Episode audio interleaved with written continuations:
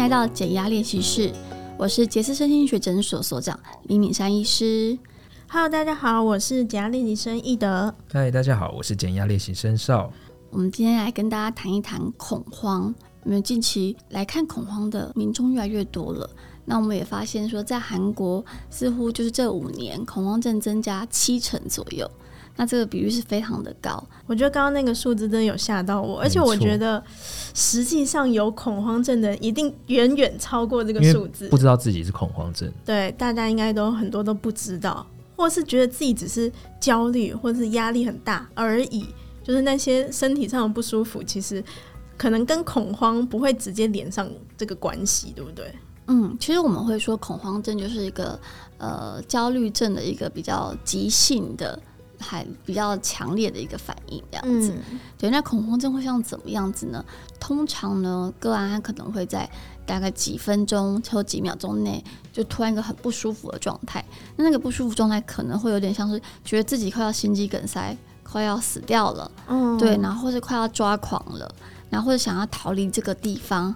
那有些人就是会伴随着，比如说就觉得呃头很痛、很晕啊，然后觉得自己可能快要吐了。对，然后或是说手脚发麻、触电的感觉等等，对，那通常这种状态，他们就会觉得好像自己快要世界末日了，然后一定要去急诊室，嗯，才可以，或是离开这个地方。那像有些人在飞机上恐慌，就很想要赶快就是离开跳机这样子。对，然后有些人是，比如说在搭电梯或是开车在经过高架桥或是像是隧道的时候，他们会觉得突然恐慌症发作，他们觉得他没有办法再执行当下做的事情。所以是没有来由的，不是因为什么东西刺激，通常是没有来由的。哦、对，所以恐慌症可怕的地方是他们不知道什么时候会再发生第二次、第三次，哦、然后他们就会很担心说，那我是不是？呃，就是随时可能会发作。嗯，像我们很多个案是，哎、欸，在公司打电脑打一打，就突然恐慌发作。啊，那这样子怎么办？他就会立刻想要逃离这个地方。对，他可能就是得要就是赶快去厕所，然后或者说去下面走一走，这样子。对，那当然有些人是觉得他比较容易激起恐慌的地方，像是呃，有些人是觉得搭飞机，他觉得比较容易。嗯，对，那有些人可能是。呃，像有一个哥啊，他是第一次是在他开车的时候在高架桥，所以他就每次只要同样的状况，他就觉得他要恐慌了。特定的情境下就容易会引发。有些人是不一定有特定情，有些人是在特定的情境下很容易会就引发他的恐慌。嗯，没错。那这样跟焦虑症是不是不太一样的是，它就是急性的，焦虑症反而是一直处在这个焦虑的情绪中。对。因为像是呃恐慌症，大概是呃通常是在几分几秒钟到几分钟内达到最不舒服的状态，大概半个小时之后就会比较改善。嗯、所以很多人被比如说他叫了救护车，然后送到急诊，可能刚抽完血做完检查，结果都还没看到，他就突然觉得他、哦、他舒服了，嗯、对他没事了。对啊，通常这种检查报告都会是正常的。那所以就是就会有急诊的医生说，哎，你这是恐慌症发作，你可能要去看一下身心科。完蛋，那长辈一定会说你被吓到。长辈说你要去庙里走走，欸，哎，呃，要去那个收。对啊，这太没来由了。嗯，这个难怪很多现代人会不知道。对啊，到底自己要怎么就是有意识说，哎，自己可能是恐慌症，或者说有什么判断的标准吗？应该是说。呃，恐慌症在现代人会这么多，主要是因为大家都长期在高压的状态下，对，所以那个自律神经一直是呈现一个可能比较失调，可能交感过于兴奋的状态，嗯，让我们好不能好好的休息。那这种日积月累之下呢，就会让我们大脑的刚刚说一些神经传导物质做的变得紊乱，所以会变成说它可能很容易引起恐慌的状况。嗯，因为我们其实我们身体是设计来就是呃面对可能很短暂的压力的，就像以前啊。有狮子老虎的，对，被追的时候，对，那个时候你可能逃掉就没事，嗯、但是现在是每一天，比如说你可能每一天就是想说啊，今天又有上司要骂我啊，嗯、然后可能又要去接小孩啊，嗯、对，然后可能要跟公婆一起那个吵架之类的，等等这些状况都是压力，所以就是会变成说长日积月累压力就会让我们很容易大脑就是呃那些压力荷尔蒙过高，那就很容易引起恐慌。哦，所以其实长期处于高压的状态之下，其实很有机会会引发恐慌的。嗯，而且如果说像是有些人呃对咖啡因比较敏感，那如果你那阵子摄取比较多的咖啡因或者刺激的物质的时候，其实也比较容易激起恐慌。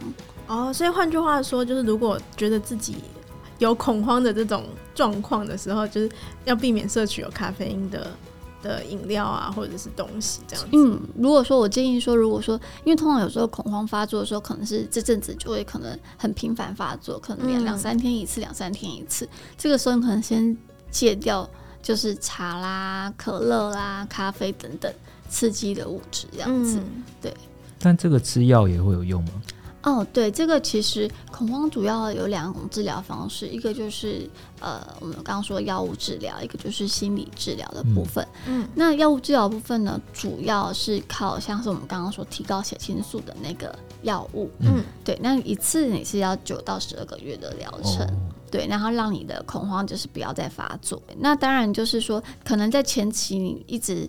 呃，发作的状况下，我们可以用一些抗焦虑的药物，或是一些镇静的药物，让你比较舒服一点，嗯、比较不容易把呃恐慌的症状再次出现这样子。嗯，对。但如果让他恐慌的是 外在原因、外在环境因素。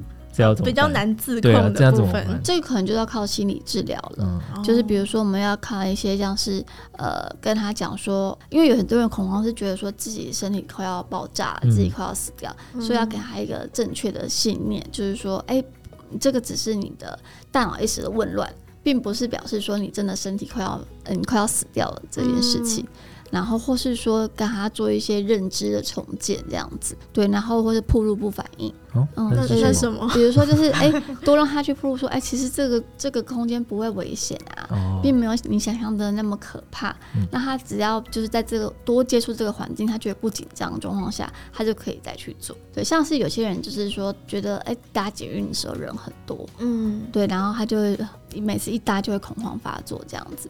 对，那我们就是可能铺路不反应的方式，就是让他比较离开尖峰时刻，可能就是人很少的时间去搭，嗯、然后再慢慢慢慢让他习惯，因为他本他，他本来是听到那捷运声音就是会引起，哦、对，然后他慢慢慢慢他就发现，哎，好像其实没有想象中那么可怕，哦、对，慢慢慢慢到他就可以习惯，就是一般的流量的时候还可以去搭这样子。哦，有点让他耐受度越来越高的这种概念，嗯、没错。降低他恐慌发生的机会，但这真的需要一个长时间的治疗哎。对啊，是不是也是就是九到十二个月药物治疗？他这个九到十二个月过后之后，他是有机会可以停药，或者是嗯，是有机会可以停药的。嗯，所以在这九十到十二个月当中，我们就会安排像是心理治疗的部分，嗯，给他建立一些就是自我的正确的观念，这样子，让他下次遇到快恐慌发作的时候，他可以告诉他自己，哎，这个没有那么可怕。或是让自己做一些，就是呃呼吸训练，让自己的那个交感比较平稳下来。哦，所以恐慌症其实是可以治好，它不会再发作的。这样子。嗯，对。但是当然也有些人会就是有复发的情况，对。但就是说，如果能完成一个疗程，那个复发的几率就会比较低。哦，所以像如果真的是他现在很焦虑、很恐慌的时候，就是像您刚刚讲的，可能可以透过一些呼吸治疗或是一些什么。方式就让他可以有一个自我舒缓恐慌症状的这种方法嘛？嗯，像是我们会说像是腹式呼吸，哦，嗯，或是像是正念呼吸，就是会让自己呢可以先专注在自己的身体上，嗯，对，不要一直去觉得说好紧张、好害怕、我快要死掉这种感觉，对，然后让自己活在此时此刻的一个状态。但就是像有很多种放松方式啦，嗯、呼吸法也有很多种不同的方式。我觉得每个人就是可以去像 YouTube 上面有一些，就是老师都有录一些指导语，哦、那你可以去听听看，然后每天练习。我们常常会说这个是有点是练习内功，就是你不是说马上练马上就有效，你一定要每天练，哦、就算你没有不舒服的时候，也要适当让自己休息放松，这样你才会在你很危急的时候，你才可以。使出来招数这样子哦，所以他平常就要，比如说多多运用这种呼吸练习，找到适合自己可以帮助自己放松下来的呼吸练习，然后等到真的恐慌发作的时候，他就可以拿出来运用，就是让自己可以冷静下来。嗯，没错。如果他我的家人还有恐慌症，然后你也不知道他有可能是在上学的途中或是上班的当下突然发生恐慌，对对对，这种要怎么办？嗯、因为家人可能也顾不到，然后同事也都不知道他到底怎么了。哦，通常就是，嗯、呃，当然，我觉得如果有恐慌发作过的话，我觉得最好还是让同事或是家人知道一下。嗯，就是说，如果下次再出现类似的状况的时候，同事比较知道说，哦，他不是那种就是 很危急，就是一定一定要去送医院等等的状态。嗯，但我觉得这个也是要做一些卫教啦，因为大家第一次看到这样状况，一定会觉得说他是不是很吓中风了，或者说他癫痫了，或者说他怎么了，或是中邪了。对对对对。对，所以就是说，有些人会比如说，呃，就是留在健保卡上面留一些字条啊，嗯、就是说自己可能有呃恐慌症的发作史啊，对，然后或是说有些人就是会跟同事先说好，说，哎，可能有时候会出现这样的状态，让他了解说那个状态的时候，可能就是给他一个可以呼吸的空间，让他可以一个人静一静，或许他就会平稳下来。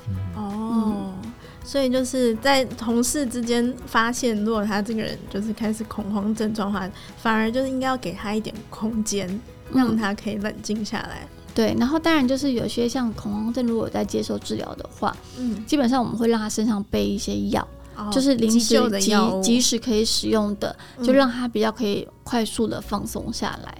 对，通常他们就是如果有备药的话，呃，吃下去大概五分钟到十分钟之后，就会可能比较缓解。哦，是镇定类的药物。镇定类的药物，嗯，所以就是呃，有些人是如果带了那个药在身上，他其实就会觉得有安全感，哦，然后他就反而就比较不会发作。哦，有点像是他的那个护身符的概念，没错，他就带在身上，就想说，反正只要如果真的不行的话，就马上吃就没事了。对。